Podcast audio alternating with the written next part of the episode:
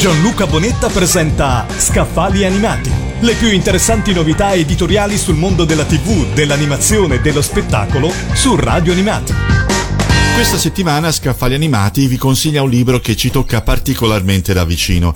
Si intitola Quelli della radio, viaggio tra le voci delle prime radio libere italiane, scritto da Enzo Mauri che da 40 anni lavora nell'ambito della radiofonia italiana come conduttore e giornalista, occupandosi anche di televisione, teatro e doppiaggio.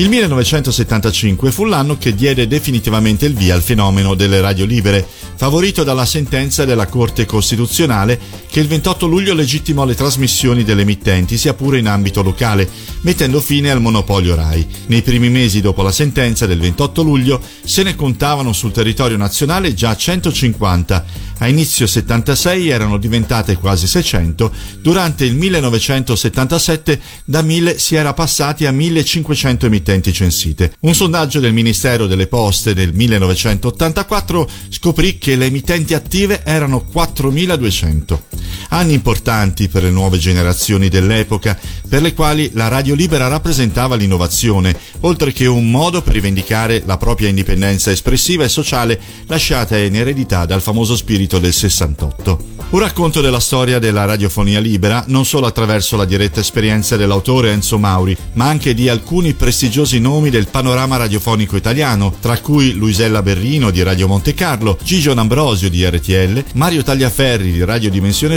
Suono, Marco Biondi di Radio DJ e Francesco Acampora, Teo Bellia e Emilio Levi di Radio Rai. Se non ci fossero state le radio libere, forse anche Radio Animati non sarebbe mai nata. Quelli della radio, viaggio tra le voci delle prime radio libere italiane, scritto da Enzo Mauri, è pubblicato da Book Sprint Edizioni.